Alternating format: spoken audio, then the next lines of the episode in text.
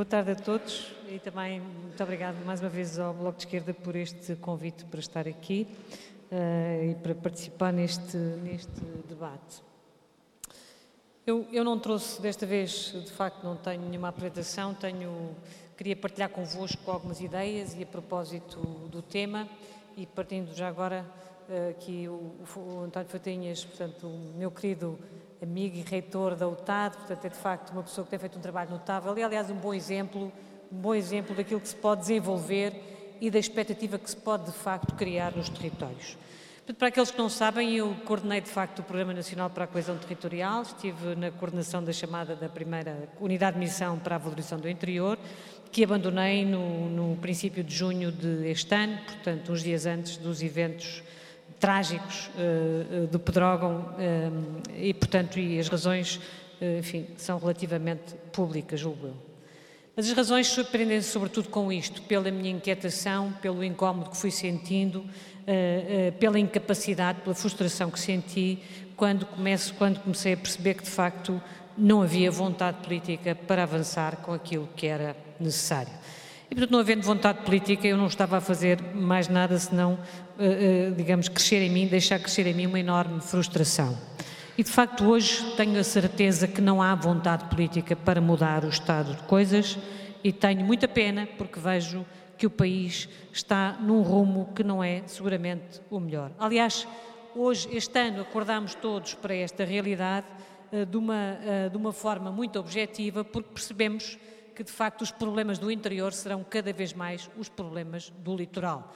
A verdade é que neste verão tivemos a oportunidade de ver o fogo, digamos assim, a entrar em nossas casas e a perceber que se calhar isto é capaz de ser uma realidade muito mais, uh, muito mais próxima do que aquilo que imaginávamos. Portanto, de facto, a situação é, do meu ponto de vista, grave e tende-se tende a agravar porque, como dizia o Fontanhas nos dados que apresentou, nós de facto os fundos que ao longo de décadas foram direcionados, cujo objetivo era de facto a promover a coesão territorial, não serviram de facto para essa convergência, serviram sim para eh, promover, eh, digamos, o, desligamento dos territórios, das comunidades e, de facto, uma progressiva incapacidade competitiva destes territórios. Este último quadro foi particularmente penoso nesse sentido, ou está a ser, porque ele apoia-se no chamado tecido competitivo, no conhecimento, na rede de conhecimento, ou seja, portanto, numa massa crítica, numa capacidade institucional que, em boa verdade, estes dois terços do território já não têm, não podem ter e, portanto, ninguém se pode surpreender com o atual estado de coisas. Portanto, a verdade é que os fundos que vieram para promover a coesão não tiveram uma estratégia orientada exatamente para essa mesma coesão, tendo em conta os cenários demográficos e a capacidade institucional. Pelo contrário, o que nós fizemos foi um exercício, enfim, absolutamente evidente que só podia conduzir a este estado de coisas. Retirámos serviços públicos dos territórios, tirámos massa crítica, tirámos as extensões que podiam, uh, uh, digamos, oferecer aos territórios essa mesma capacidade e depois aquilo que fizemos foi fazer convergir os investimentos para o tal tecido competitivo que está também ele maioritariamente concentrado no território. Com a gravidade neste último quadro que foi, de facto, ampliar a área de influência dessas tais zonas competitivas, portanto fazendo, digamos, um, um joguinho muito geoestratégico, digamos assim, que foi ampliar a área de influência da área metropolitana de Lisboa, ampliar a área de influência da área metropolitana do Porto e, portanto, quer dizer, digamos, de facto, condenamos o resto do território a uma real incapacidade para ir buscar este tipo de financiamentos, porque, digamos, ficaram basicamente, basicamente uh, limitados às suas PMEs, portanto, de facto, sem capacidade para também irem, uh, de facto, aos mesmos financiamentos. Portanto, de facto, aquilo que fizemos nos últimos anos foi aumentar essa desigualdade e perder recursos no interior do país, a par dos cenários demográficos que todos, que todos conhecemos. E, portanto, este é o estado de coisas, sendo que nós, nestes territórios que ficaram, portanto, desprovidos de grande, de grande parte de serviços públicos, deixámos o quê? Deixámos, portanto, essas pequenas PMEs, deixamos uma população, sobretudo, envelhecida e deixamos, claramente, a maior parte das comunidades rurais abandonadas. Portanto, não construímos soluções, É verdade que ainda para muitos de nós esses dois terços do território constituem um território rural, é isso que ainda reside, persiste no nosso imaginário, mas isso até isso é mentira, porque de facto aquilo que lá ficou não é de facto o mundo rural, mas também não é outra coisa, porque também não soubemos construir outra coisa. Portanto, aquilo que nós temos é de facto hoje um território que não tem esses serviços públicos e, portanto, precisa de facto também de encontrar soluções de valorização que, evidentemente, proporcionem os tais empregos e a vontade das pessoas para aí permanecerem. E, portanto, este é um percurso de uma enorme complexidade, porque tem em si mesmo também a grande fragilidade eh, que eh, as políticas públicas eh, têm uma responsabilidade direta. Portanto, como é que agora, enfim, houve uma série de aspectos que o Fontanhas invocou, que até seria muito interessante também abordar e que tem a ver com estas tipologias de financiamento e com a situação atual e com este quadro que, nos, no fundo, que todos percebemos na, na, na, dimensão florestal, da estrutura fundiária, das questões da agricultura, portanto, isto é tudo matérias que podíamos abordar, mas eu gostava de orientar um pouco para aquilo que eu penso que é o que é que nós temos que fazer e que eu, de uma forma muito modesta, mas enfim, dentro daquilo que me foi possível, procurei de facto construir, com, eh, digamos, sempre tendo presente, porque eh, a minha matriz ecológica e, e humanista obriga-me de facto a olhar para as coisas na perspectiva do interesse público, na perspectiva de construção de soluções de longo prazo e inclusivas, portanto, dirigidas ao país inteiro. E, portanto, nessa perspectiva é preciso perceber que o país tem, de facto, uma enorme heterogeneidade, uma grande diversidade, portanto, o país, de facto, e mesmo quando, e isso é uma estratégia eh, que muitas vezes nos empurram para ela, que é a ideia de que isto é tudo igual, portanto, um terço é de uma maneira e os outros dois terços são todos iguais, é mentira, portanto, a diversidade é enorme. É verdade que há uma certa convergência de problemas, sobretudo quando pensamos em termos de serviços públicos, quando retiramos serviços de saúde, quando temos problemas, quando temos de facto um conjunto de conselhos onde já nem é possível cumprir a escolaridade obrigatória.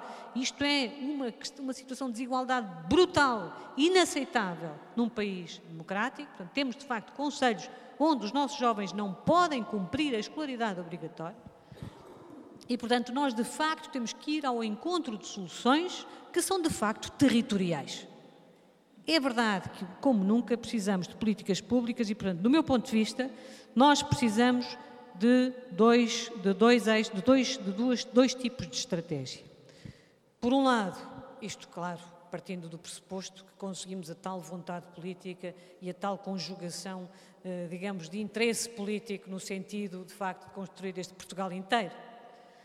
Mas precisamos de facto, e por isso quando dizem, ah, bastam cinco ou seis medidas e o problema está resolvido, isto é uma coisa absolutamente condenável. Isto é um discurso de quem quer, de facto, manter, manter a situação como está, ou pior. Porque todos percebemos que precisamos de muitas medidas, muitas medidas de política pública para mudar o estado de coisas em Portugal. E, portanto, eu penso que é preciso uma ação programática, de longo prazo, inteligente, dirigida de forma, eh, de forma criteriosa, rigorosa, a políticas públicas que de facto respondem aos problemas do território. Estas questões, por exemplo, de facto, o número de alunos por turma, como é que é possível, de facto, garantir que todas as crianças e jovens têm acesso à escolaridade obrigatória, sem, sem que tenham que ser as famílias a, a, a suprir essa, essa dificuldade. Como é que eu consigo, de facto, que um, um Serviço Nacional de Saúde que responda à nova realidade demográfica, porventura não tem que ter centros de saúde a abrir das 8 às 12, onde eu sei que a única forma que as pessoas têm a irem para lá às 3 ou 4 da manhã para garantirem que naquele dia em que vai lá um médico têm acesso ao médico, a um médico de saúde familiar, Pode não ser assim, pode ser melhor que o Estado encontre uma solução em que os médicos vão às populações onde estão essas populações envelhecidas. E pode até ser mais eficaz na perspectiva do Estado uma solução desse tipo. O que é preciso é pensar as soluções que os territórios que hoje temos precisam, porque isso é uma questão de igualdade, é uma questão de facto de garantir que todos os portugueses, onde quer que vivam, têm acesso às mesmas, aos mesmos serviços públicos. Isto para mim é uma questão essencial. E, portanto, por isso precisamos de políticas públicas que são de facto dirigidas às especificidades dos territórios e àquilo que são os novos cenários que nós também temos. E são vários os domínios de política pública onde isto tem que acontecer. E, portanto, na minha perspectiva, precisamos de aceitar, de assumir, de construir um programa de políticas públicas setoriais que, de forma transversal, venha a, a, a, territorializar aquilo que são de facto, e são muitos domínios, eu podia falar-vos aqui de várias dessas políticas públicas, mas como eu, enfim, procurei fazê-lo neste programa que elaborei, que sei que vai ficar na gaveta, que sei que até o vão esconder e que sei que, se for preciso, até vão tentar que ninguém mais se lembre dele, mas eu lembro e, enquanto puder, lembrarei aqueles uh, que me convidarem para.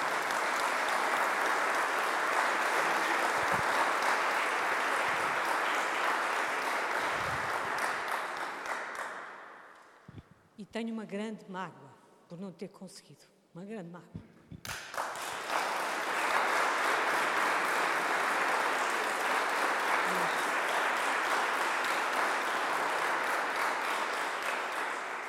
Mas de facto isto não basta, porque a situação é de, um, de uma grande fragilidade e portanto isto não chega.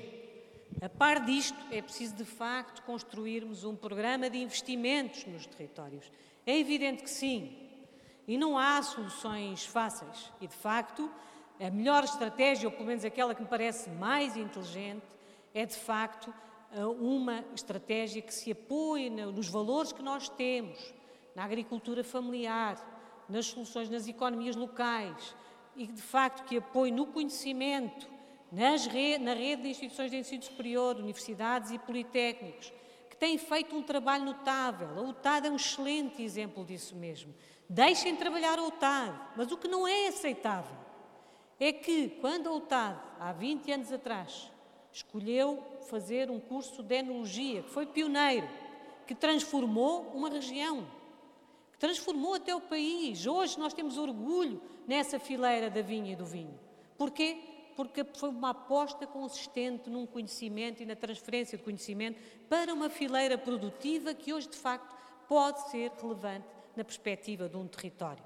Não é aceitável, por exemplo, eu não consigo perceber, enquanto universitária, que se esteja a pensar fazer exatamente o mesmo curso na Universidade do Porto. Porquê? Se temos uma universidade que já deu provas de uma estratégia inteligente. Enfim, eu não tenho nada contra a Universidade do Porto e espero, enfim, e desejo que tenham sempre o maior dos sucessos, mas não é a altura também de começarmos a fazer escolhas numa lógica mais solidária, mais inteligente, que olhe realmente para o país no seu conjunto? Eu penso que sim. E, portanto, precisamos de ir ao encontro desses, desses, dessas soluções e, de facto, criar onde é possível, onde existe, de facto, onde existem recursos, onde existem recursos naturais que podem ser valorizados, construir pequenos clusters. É preciso recuperar a ideia das cooperativas. Nós precisamos de uma segunda geração de cooperativas. Estamos prisioneiros do passado. Mas a agricultura familiar pode ser tão competitiva como o modelo uh, que nós mais, enfim, mais clássico, que nos vendem. Mas 97% das explorações de agricultura em Portugal são de agricultura familiar. 97%. Mas a esmagadora maioria do financiamento vai para aquilo que são os modelos uh, clássicos, supostamente mais competitivos. Eu não, evidentemente que é importante continuar a apoiar aquilo que é o tecido competitivo nacional, mas é preciso olhar para uma agricultura que tem de facto uma função social, ambiental, económica também. Não há razão nenhuma para não ser também competitiva. Aliás, não faltam os países da Europa Central têm, têm são exatamente exemplos de como a agricultura familiar pode ser altamente competitiva, até porventura mais em algumas circunstâncias se tiver o conhecimento, se tiver o apoio de facto do conhecimento. Portanto, precisamos de facto de, é preciso de facto que muito do dinheiro desses fundos que deviam estar alocados às estratégias regionais, os PROVERS, por exemplo, são programas de valorização de recursos endógenos. É uma estratégia de investimento inteligente nos territórios. Porque é que ainda não conseguimos que esses PROVER fossem aprovados? Porquê?